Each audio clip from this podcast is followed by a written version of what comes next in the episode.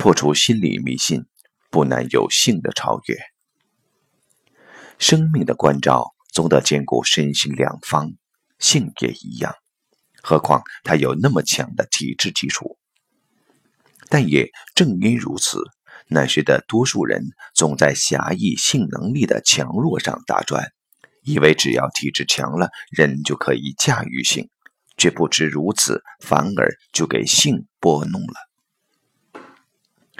与爱情一样，性的缘起性其实极强。一般人身子累了不想，与不对头的异性不想，做过了不再想，甚至不喜欢的身体线条也不想。从这里要关照他的不实性并不难。毕竟，不像 A 片中的男女，绝大多数的人在性上总有自己要求的条件。所以说，性虽是本能，依他性却极强。主体并不如想象中的坚实。的确，坚实往往是人类的想象。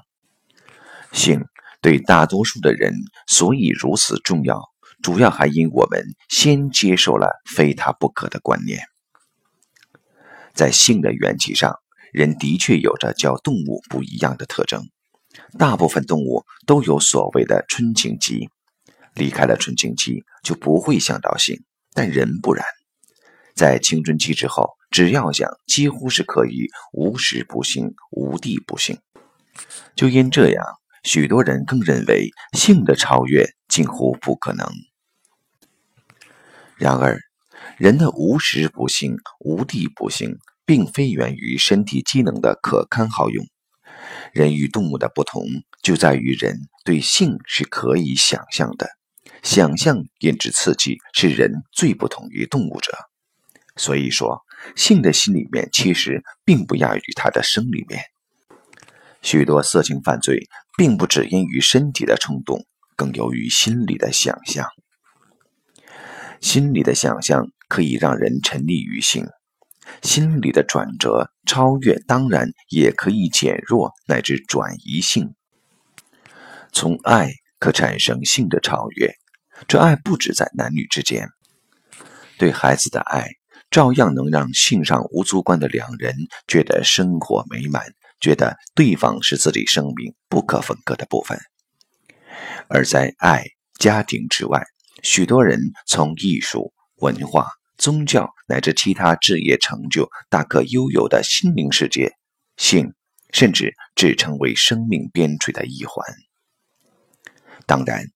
性对生命的驱策力是建立在它繁衍物种的基础上的，所以也有人认为，许多事物的移情超越仍只是这个能量的转换而已。